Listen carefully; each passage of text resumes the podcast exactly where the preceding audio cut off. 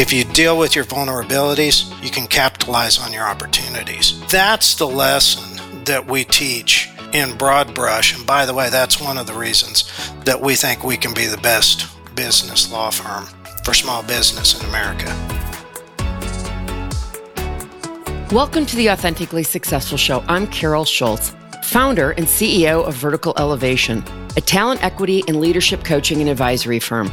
We partner with founders and CEOs to create talent centric organizations, either where they don't currently exist or rebuild companies into talent centric organizations. We are committed to supporting your vision and values by creating healthy, successful companies, leveraging the best talent, retention, development, and succession strategies. Listen at the end of the show for information about becoming my next guest on one of the most important podcasts for building thriving companies. Here we go. Joining me today is Matt Davis, founder and CEO of Davis Business Law, which focuses on small business law. The firm currently has seven offices and is one of the very rare law firms to make the Inc. 5000 list. Additionally, Matt's firm has been recognized by Martindale Hubbell as one of the preeminent attorneys in America for demonstrating the highest levels of skills and integrity.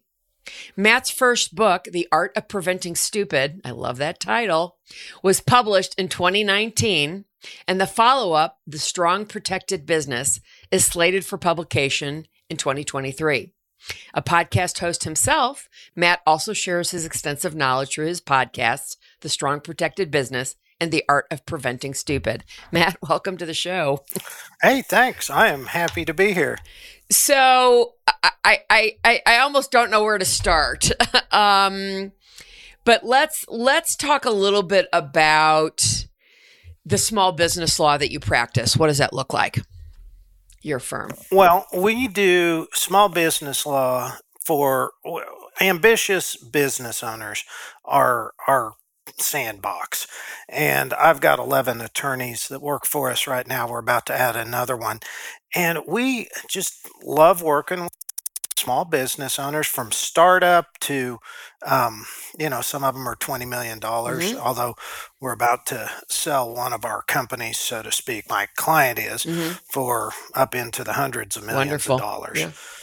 And we, you know, we do everything from startup transactions to transactions, you know, whether it's a contract um, or a MSA or a vendor agreement or a customer agreement. And then we do all the litigation for them. So we are pretty much soup to nuts for small business. We stay out of securities and we stay out of estate planning and all that. We just, it's so much fun to help small businesses go build themselves and just really, it's rewarding mm-hmm. to see you know people's lives changed by what they do. Well, no question.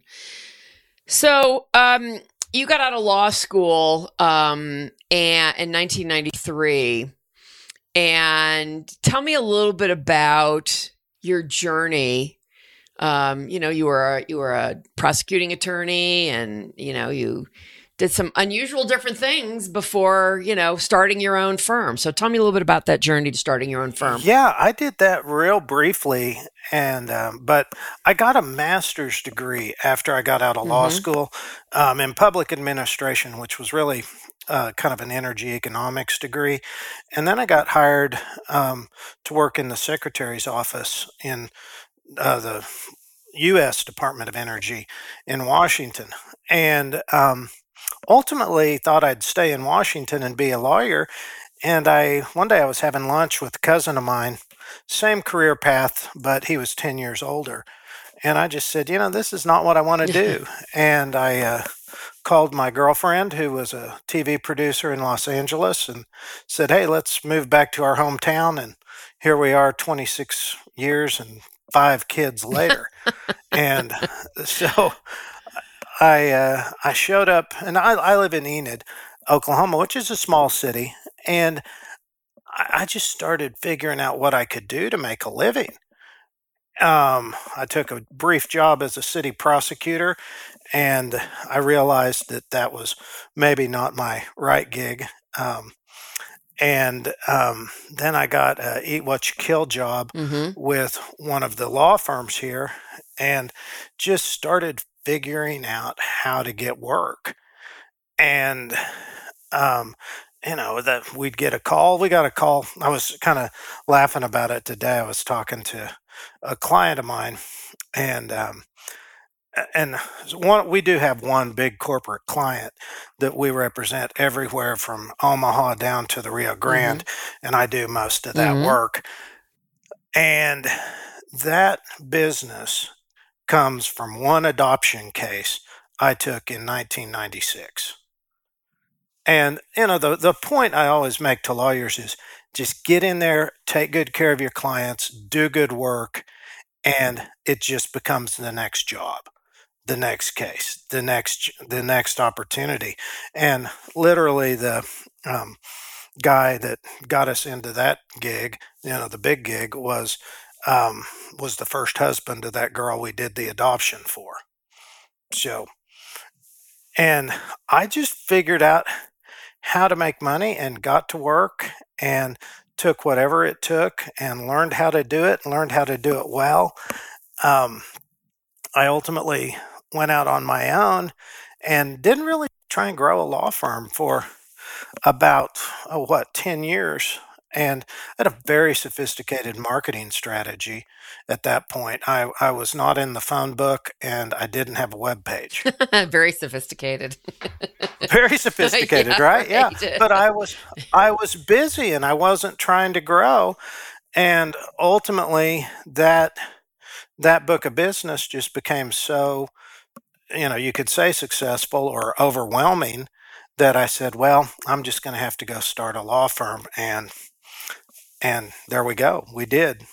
7 years ago. I guess 8 years ago now we started it. Okay, right. So yeah, so you've, you've been in business about 18 and a half years. So you, as you said, you know, 10 years kind of not not really growing anything. So what was what would you say was the impetus behind deciding, you know, now it's time to actually build a company, build an organization?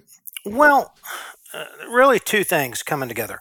One that um, the book of business for the big company got um, so big for Couldn't- us, it yeah. was 40%. Couldn't handle it. And Mhm. that's just not a comfortable Yeah. place to be.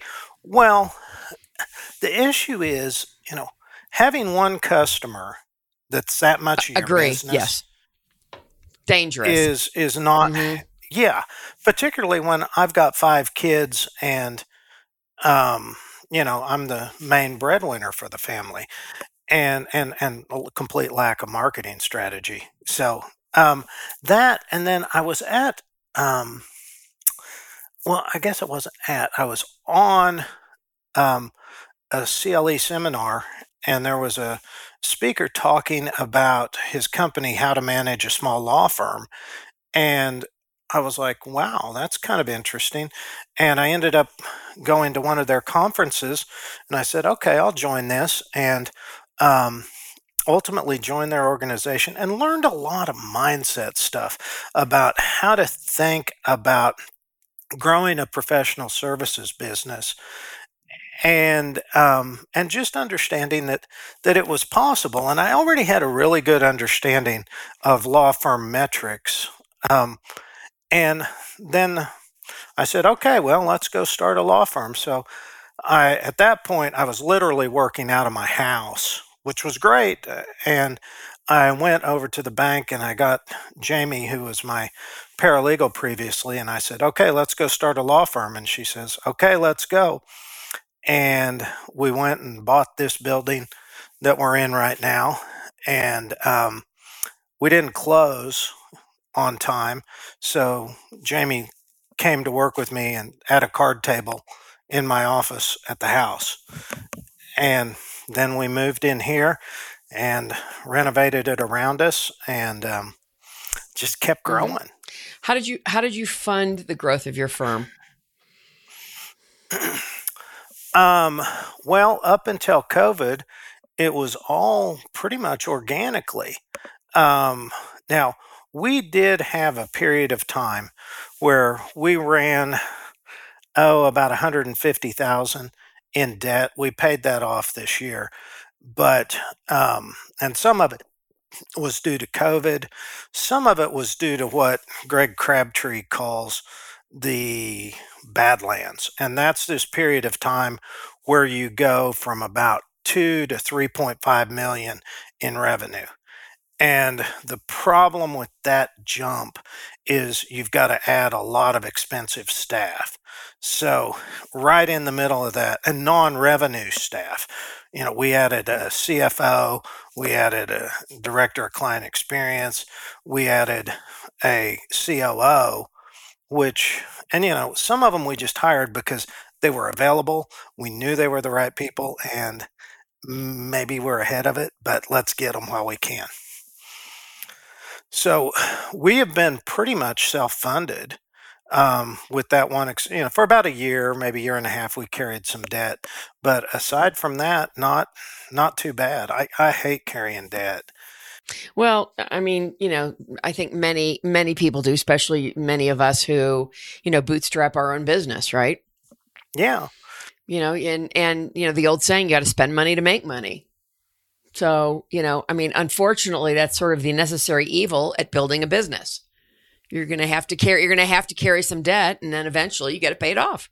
Yeah. And, you know, we really focused on paying it off. We didn't, you know, once we, once we really got past the Badlands and were able to start adding more revenue staff, um, wow, we just, we burned through it and it's, it's yeah. been really nice to, to get past that.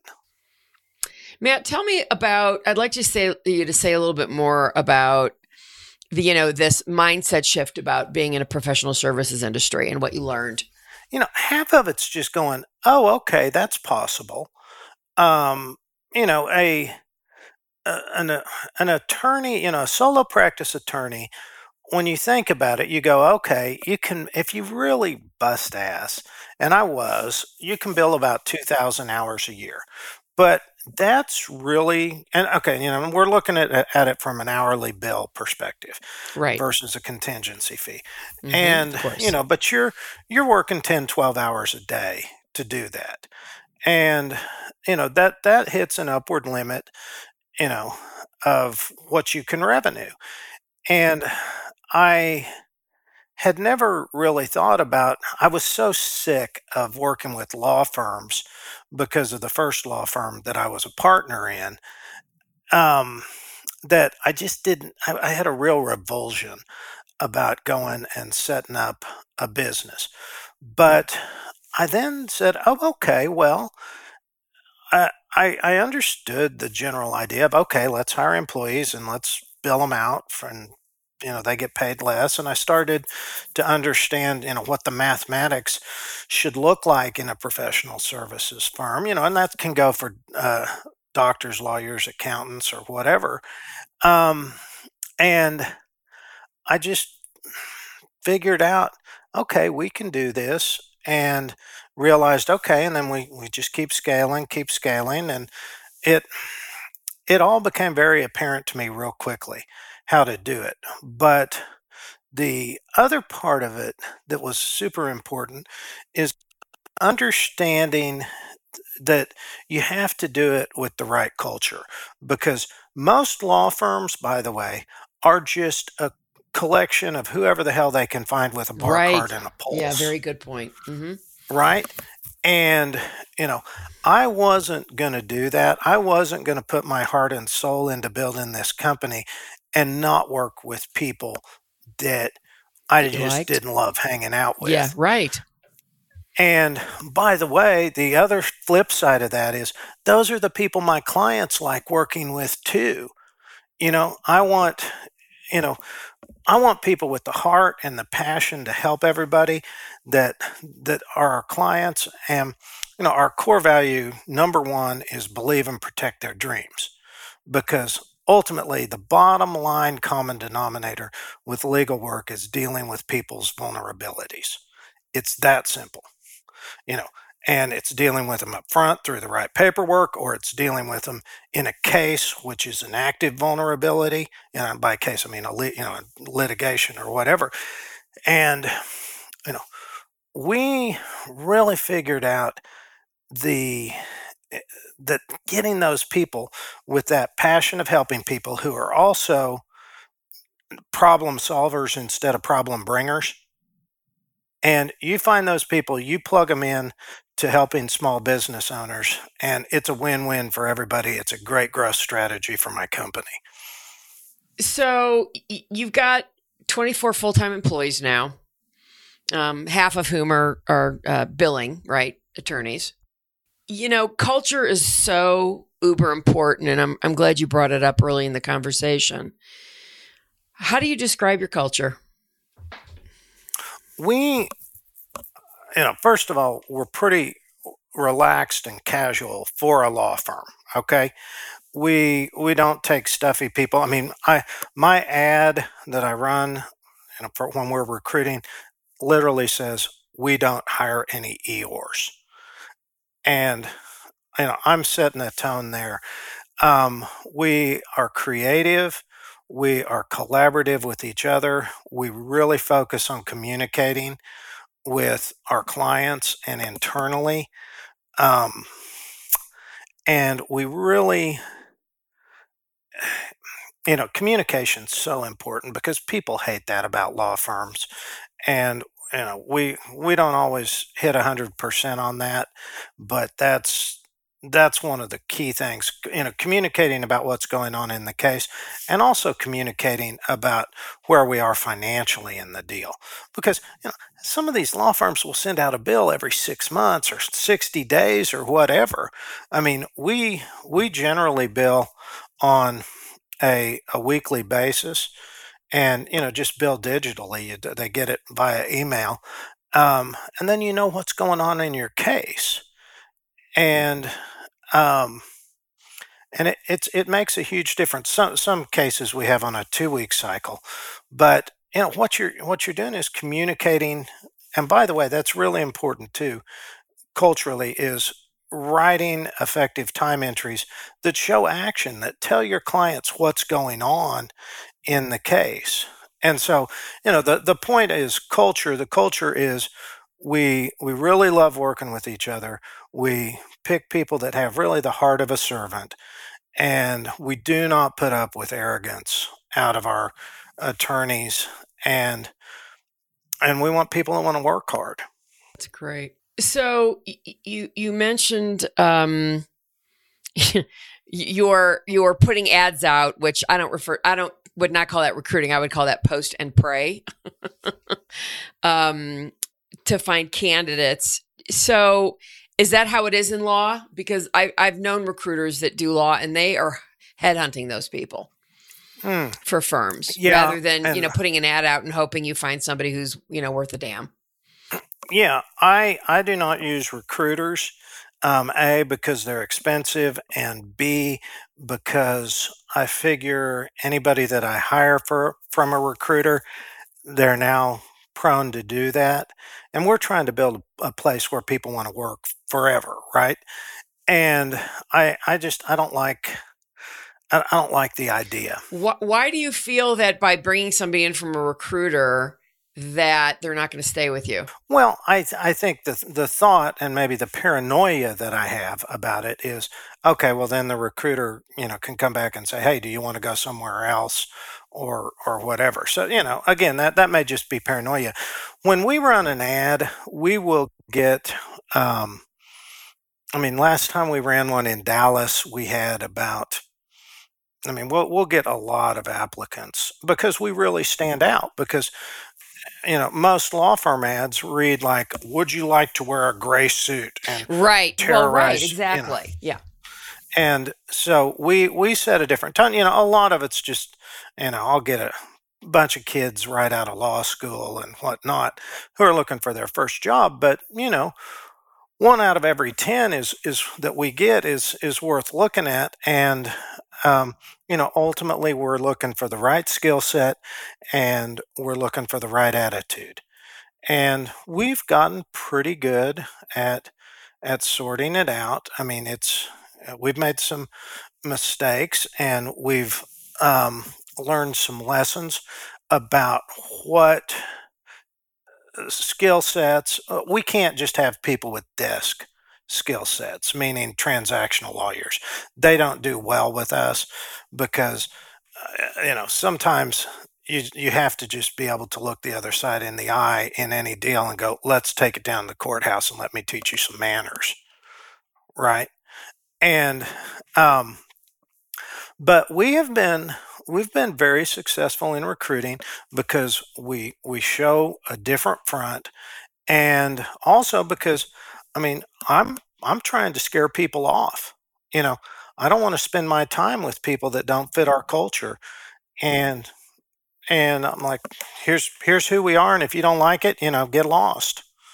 So or you know, don't bother applying. And um, so we've we've had good luck. I mean, recruiting, and I mean, we just had to recruit in Wichita, and um, we found a fantastic lawyer within a week. Wow. So it may just be it may be a nature of the business that you're in that you know where that the post and pray works because you know m- many other or I say most I mean th- that you're that you're getting even 10% people that you want to talk to is a lot. Yeah. Yeah. It's usually much lower. Yeah, that may be. And yeah, it might be uh, um, the nature of the business. But I've I've and I've had several of my attorney friends who've we've uh, worked you know, one of my friends in Atlanta runs an ERISA law firm, and she tried recruiters, just wasn't getting anything, and went and used LinkedIn at our recommendation and hired two lawyers in her first round. That's great. Yeah. Well, and that's that's a more more lengthy conversation about you know why the recruiters were no good that she hired. Um, well, no, it is. that I, I spent too many years in that business that you know, I can almost predict what happened there. But again, that's not that's neither here nor there for this conversation. Yeah. Um, forgive me for my prejudice on that. It's probably built out of ignorance. So. Uh, you know, and and it's often it's often that way, and you know, we can we can talk more about that uh, down the road. But um, so you know, you, you ten years on your own, and then you decided to start build building a firm. You know, as a leader what did you find to be your biggest challenges at now managing all these people? Um, you know, where did you fall short? What did you learn? What did you What did you change? Well, I had to learn who plugged in right. Um, as far as the right attorneys, that that that was a hard lesson. Figuring out the marketing was really hard. We and I still spend a lot of time on marketing. I, I am a devotee of Seth Godin's line: "Marketing is too important to leave to the marketing yeah, department." Right. yeah, and so I am really the leader of the marketing. Um, personnel wise, you know, firing people was hard for me initially. I have gotten pretty hair trigger on the fire fast thing because when I, you know, when I go home and start talking to my wife about somebody, I'm like, they just probably need to go. And, um, and, you know, the other issue I've learned there is if you're going to live your core values, you have to be ready to fire somebody who's not living your core, you know, who just doesn't have your core values. And um and so that that has been important and um you know the I I am pretty casual person as you you may have figured out and um I mean I, I can I can buckle up and do the law and litigate and all that. But my my default is I'm a I'm a conversant, casual person, and I was smart enough to go hire the colonel, who is a jag. Derek's our COO. He's two years older than me. I've known him for time immemorial. But when he got out of law school, he joined the Air Force, JAG, right, and yeah. became a, mm-hmm. a, JAG colonel. So, mm-hmm. air, you know, arm, right. Air Force lawyer right. for those that not familiar. And he last answered to a four star general before answering to me. Big difference. I'll bet. yeah. And now the funny thing too, you know, we live in an Air Force town, and he, he he said, "Well, you know, I'm 56. I'm going to retire at some point. What are you going to do to replace me?" I said, "I'm going to go hire another you." I said, "I can hire another JAG. You know, they they love to live here because they've got all the Air Force services here." And he's like, "Yeah, you got a good point. And so I think that's kind of a secret sauce for us because he's a really good yeah. foil mm-hmm. for me. Um, we were having a happy hour last night. We do a virtual happy hour with the lawyers on Monday the and Thursday. Yeah. And yeah, yeah. There's I'm the only lawyer here. I got rid of all the other lawyers here, moved them somewhere else because it was just um, if they're if we're doing work here in Enid, the people, the clients want to touch from me. And I'm like, I don't have time to do it. I got to run the company. And, um, and, uh, anyway, we were all cutting up. There were five of us on the call last night. And one of the attorneys goes, It's great that dad's not here to scold us so we can act up. So, you know, he's, he plays yeah. the heavy and I get to, I get to do yeah. the fun stuff. Yeah. So that's I, I, don't we we do a morning huddle. I don't run the huddle. He mm-hmm. runs the huddle. Matt, you you've uh, kind of uh, sent, mentioned a couple of times. Um, you know, you just did about firing fast, and earlier you talked about uh, you know mis- hiring mistakes that you've made. Tell me a little bit about the hiring mistakes you have made and why you think you made those mistakes. Um, really, they have been around skill sets and that you know a couple couple have been around skill sets in the sense of people who just um, didn't understand litigation and and they they were desk lawyers as we call them and so they just wanted to push paper do transactions and we're great at that but what we do and the way we serve our clients litigation always has to be an option. And so we need people who are just like, okay, we'll go to the courthouse. And that's really important. The other thing, here's another one now that you ask me. We don't, we will make rare exceptions, but we don't fight the old dog new tricks rule. We don't bring in people who've had their own law firm for a while because you know we had one guy in Oklahoma City, and he kept telling me he had had his own law firm for about this ten isn't years. the way to do it. Wanted do to close it down. well, yeah, and then you know he's like, "Well, you know, at my mm-hmm. law firm, this is not how we we did things." Go back to and your I own said, law firm. Yeah, this yeah. is my. Yeah, you know, I'm the one that has to pay mm-hmm. the bills, and you're not getting your time on the clock. And so we're not even making enough money off of you to pay your salary. And, you know, by the way, dipstick, you just put down four tenths of an hour for hanging the door chime. And it's like, he's like, well, I wanted to hear the door ring. I said, yeah, don't send me a bill for it. And by the way, you know, I was like, get the hell out of here, amigo.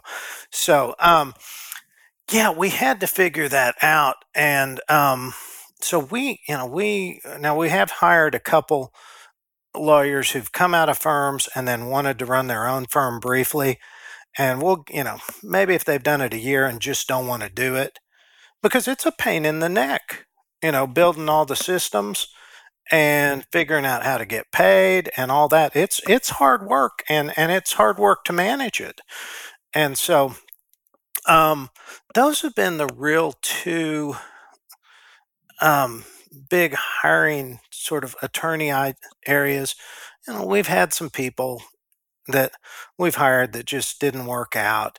Um, had one young lady who was brilliant, man. We loved her, but she just went for, this may sound a little sexist, but she just went boy crazy and got two boyfriends at the same time and just lost her mind and she before that she was one of the best um, employees we had ever had and you know i, I hope she's doing great because we just loved her um, but and you know you're going to run into that things come up in people's lives so um, but we've we feel like we've gotten better at but the thing, one thing I did learn, have learned, and really taken to heart because I do like people so much, and so I do, I, I want to like them. I have to be really self conscious of look that half of hiring is looking for reasons to say no, particularly for me, and just you know being very mm. so, Looking for reasons to say no to the hire. It's just important. Why is that? Exactly. Yeah. Well, because I, you know, I, I just my my natural prejudice, my natural personality is to want to get along with people, to want to want to work with them, and so, and I think that's always important, but I think it's particularly important for me, and and Derek's kind of that way too. So we um, we we pay a lot of attention on looking for reasons, and hmm Yeah, yeah, it does. I mean, I'm just curious. I mean, I you know, I could I could probably you know predict why you're doing it that way, but you know, who cares, right? About what I you know what I think. What, if anything, I have to imagine there must be something bugs you, or you know, to be a little more southern, chaps your ass about the law and your industry. or, or Western, I guess that's really more Western. well, Having a chapped ass. Western, yeah, that is, and yeah, and and we're we're we're more Western out here, so the law business really does attract a lot of jerks. It does. I mean, I know that because I went to law school with them, and we were just having lunch, um, and uh, talking about one of our local attorneys who's a pretty unsavory character who was also my law school classmate. And man, I mean, we just, uh, we really deal with some just horrible jerk characters. Ashley's my right hand lawyer, and naturally, she lives in Portland, Mhm. Oregon, right? And in Portlandia. um, yeah, but um, we've got a case going up in the North Country right now, and we've got a lawyer that is just the biggest moron, and we've taken him to the Supreme Court and back. And he just fights about everything. Ashley spent the whole day yesterday just fighting with him over a scheduling order. And ultimately, we got um, an email from the arbitrator on the case who's a former justice of the Nebraska Supreme Court. So, you know, a really great judge. And he's like, I have no idea what's going on here. Confusion reigns. And, you know, and when you get those attorneys, it, you know, it's, it what's, it's what makes everything horrible. And, um, you know, and some of them are just jerks. And, and, you know, right now, I've got a bunch of stuff going on in Texas, and um, I get pretty fed up with um, I, I with these attorneys that just they'll send me four page letters, right, telling me what a moron I am, and um, I and you know the the case we do for our big client, um, I've done for 16 years, right? You think I haven't heard it before? I've heard it all before. And yeah, I literally have an email uh, saved in my signature block. Yeah. So I Yeah, get one yeah. of those four page letters and I pull out and it says, I read your four page letter very briefly. I'm not impressed.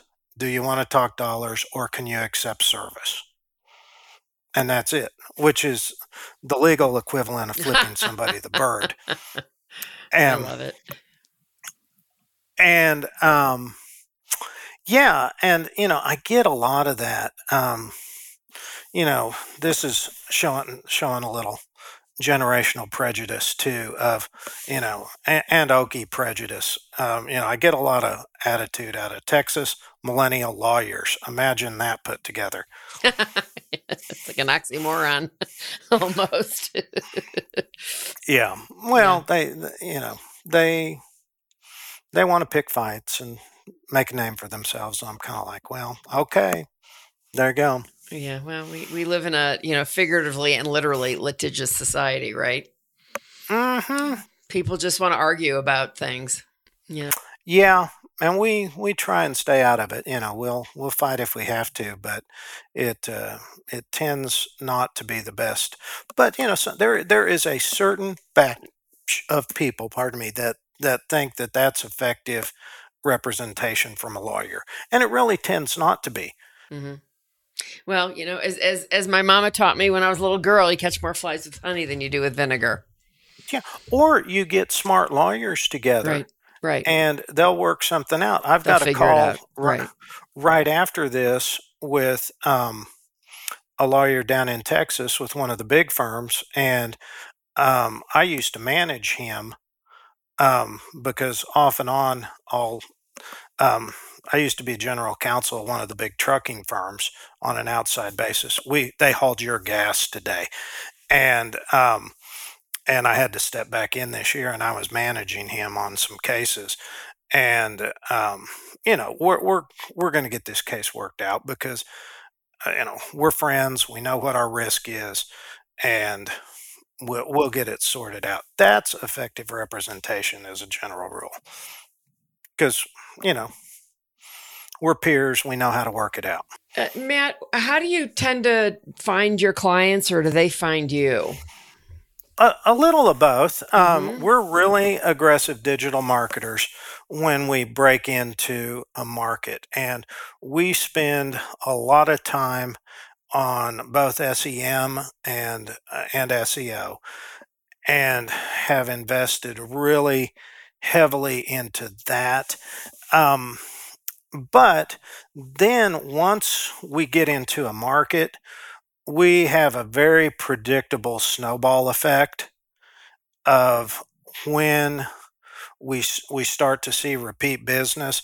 And our growth trajectories with some some variance but we we have a common denominator growth trajectory in our markets of how long it takes to get to you know 50% of one lawyer is all repeat business um, because it's it's the same principle as I was talking about earlier. Yes. If you do good Correct. work, then they're coming back, they're sending people, and so you know our Oklahoma City branch is really pretty self-perpetuating now in the sense that we spend very little money marketing there, but it's it's just continues to grow, continues to grow. We're going to add another lawyer there this year, um, and um, probably could have earlier. We just have been, we, I've really been focused on revamping some marketing. And um, so we, you know, we, we, we break in digitally and then we grow on repeat and referral. And, um, and, and it's been a really effective strategy for us. We're about to open down in Houston. I'm kicking off a recruiting campaign. I know you're to just live with my recruiting campaign on Monday. And, um, you know, I know within two months how long it's going to take me to get into the black as far as um, not losing money. And I generally know within two months of how long until we've recouped what we invested. And, you know, it just doesn't cost me that much to um, break into a market. And by by a year, we're making money. So so who so who's your ideal client and what makes Yeah. them ideal? You know, a small business owner, 35 years old, um, may or may not have gone to college. Um, you know, we've got one guy that I'm thinking of right now that owns a roofing company um, in Oklahoma City. He was one of the first clients we picked up in Oklahoma City, and you know, we're always doing something for him. Um, and you know, I've got a client I'm working with still. I still have three or four of my legacy clients, and you know, these guys. This guy's a, a farm kid who grew up and lives in one of these small towns out here. And you know he basically owns the town now because he's built a big Mm. business. I'm Mhm. exaggerating a little bit, but you know you go Mhm. downtown and it's da da da da da, and um, you know he's he's a great client and and you know we're we're great friends and we're um and it's really rewarding working for him, and it's rewarding to see how it's changed his life. Um, we have a lot of immigrant clients,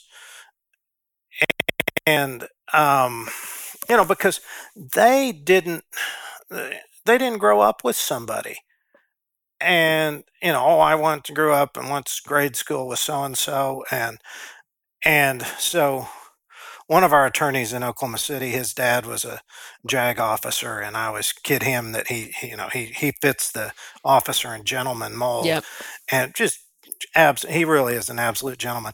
And somehow he became the attorney for all of Southeast Asia in Oklahoma City, and and there's a big Southeast. I'm uh, there's a big Southeast Mhm. Asian population in Oklahoma City because a lot of Vietnamese people moved there, Mhm. and um, and you know he's got Vietnamese clients, Cambodian clients, Nepalese clients, Mhm. and mhm. and you know, so word of mouth. yeah, and the, the you know we, we've got older clients too, but they're just they're small business people, and we're helping them build their dreams. Uh, is there any outdated advice in your business? Do you think that people are the people are you know other firms or other attorneys are giving out? Wow, I don't, man, I don't have a good answer Okay. for that. I'm I'm sure It's okay. I'm sure there is. Mhm. Um, yeah, it's just I don't pay a lot of- Sorry, go on. Mhm. Yeah, no, I just don't pay Mhm. a lot of attention to other Yeah, lawyers. yeah. I'm like, okay, I'm not not particularly worried about you. Yeah. Just stay out of my way. Got it. So if somebody were were you know, somebody's listening to this and they're thinking, I'd like to start my own firm. You know, I've been practicing for you know, X number of years. What kind of advice would you give them? Well, I'll tell you this story. Um, I was at um, Entrepreneurs Organization Accelerator. Okay, So you'll be familiar with EO. of course. And EOA is baby EO. Yes, maybe. and so you know they they've got um, you know they're below a million dollars in revenue hmm and i was in there with a couple lawyers great guys law partners and i i was i was i guess sponsoring the the group and i was having dinner with them one night and and the whole group and i said how is it going? And they said great. I said you're lying to me. And they said what do you mean? I said you're lying to me. I can tell you're bsing with me about everything you're telling me you guys are sucking you're bottom feeding and the whole shebang. And they go how'd you know? I said because you know i grew up on the cold tough streets of enid in the law business. I mean talk about scrapping it out. I know what scrapping it out looks like. And I, I hear what you're saying and i can see right through it. And they said wow. Uh, i said do you want me to teach you how to build a law firm? And they said would you? I said okay i'll see you at your office at nine o'clock on saturday morning. Be there and they're like okay we'll do it. And we sat down and i did an exercise for them that is is really straight out of good to great. And there's three circles. He says what what can you what do you love? What can you make money at? And what can you be the best in the world at? And we went through all their everything they could do from criminal law to child custody cases to family law there were a couple other things. And finally you know some of them came off because they hated it. Some of it came off because uh, there wasn't any money in it. And finally we had one thing left and that was step parent adoptions. And they said holy crap we love doing those i'm like can you be the best in the world at it they said yeah we can do it we can do it I said can and can you make money they go yeah we can make money at it because you know the step parent adoption is where you know let's say a young woman has a child when she's 18 with some Right. loser Right. and then she's now 27 married to a great guy and you know and you know they came up with a great name for the company which is called step up adoptions hmm you know of step up and and you know i was like your tagline's so simple make the real dad the dad And so, but finding that you know that area of passion mm-hmm. where you can mm-hmm. make money and where you can be the best in the world mm-hmm. at it mm-hmm.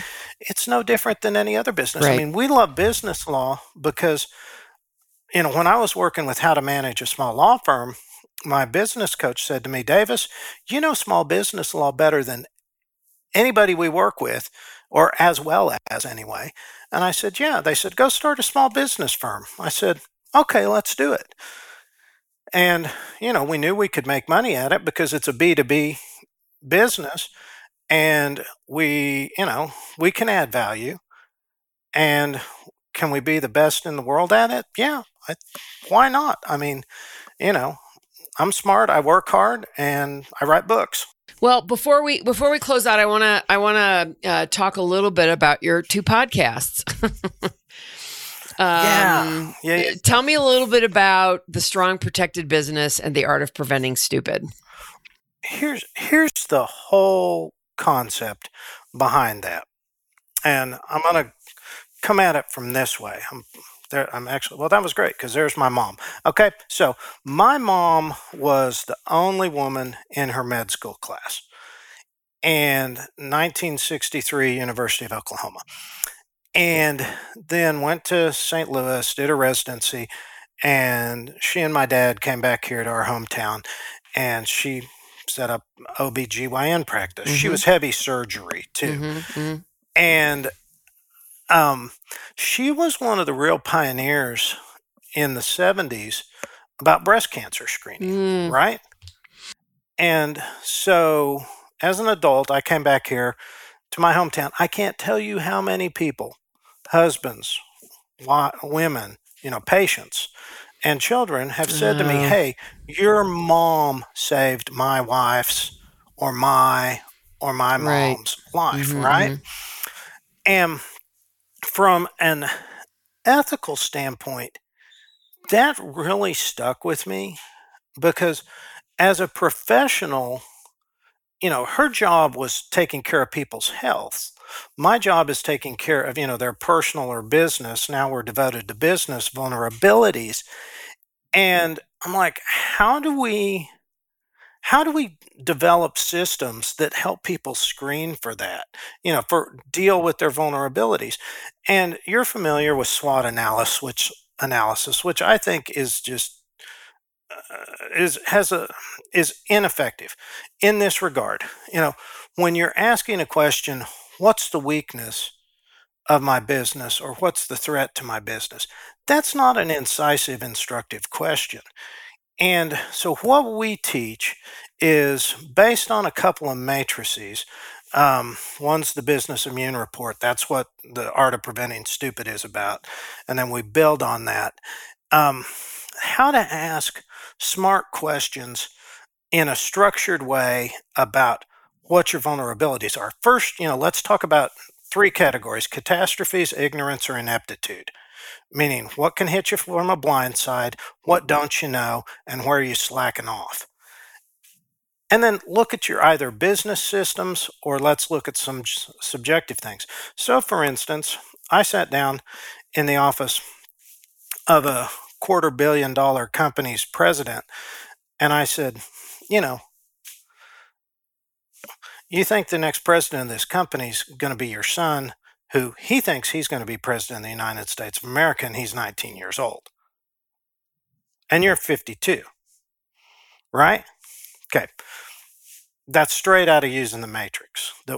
And the the point I'm getting to is we teach people how to first of all brainstorm effectively by using systems and matrices that make you ask the smart questions about what your vulnerabilities are. And then we teach them how to prioritize those based on likelihood and seriousness, and ultimately come out with a plan that looks at let's get the easy list done, even if it's not that serious. Let's figure out what the projects are, and let's figure out what your bad habits are or your good habits need to be. And we come at you know business strategic business planning from that negative aspect and that's plugs in really well within the positive side. One of our business coaches said to us once, You guys just don't make many unforced errors. I said, Yeah, we don't because we're constantly right. looking at what could go wrong. Right.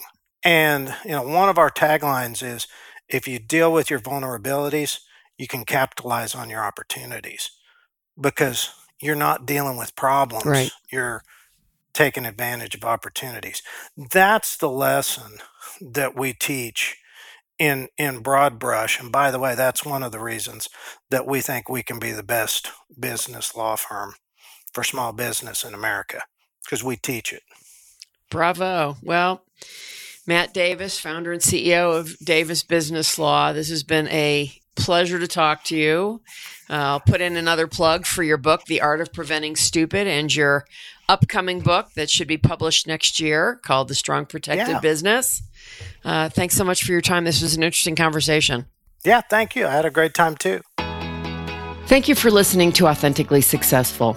If you are a successful founder or CEO who would like to be on this program, please visit verticalelevation.com slash podcast slash apply. If you learned something from this interview and it made a difference, please share it on LinkedIn or Twitter. You can also do a quick screenshot with your phone and text it to a friend. And if you know of someone who would be a great guest, tag them on LinkedIn or Twitter to let them know about the show and include the hashtag authentically successful. I love seeing your posts and great suggestions. Lastly, we are regularly putting out new episodes and content. And to make sure you don't miss any episodes, please subscribe.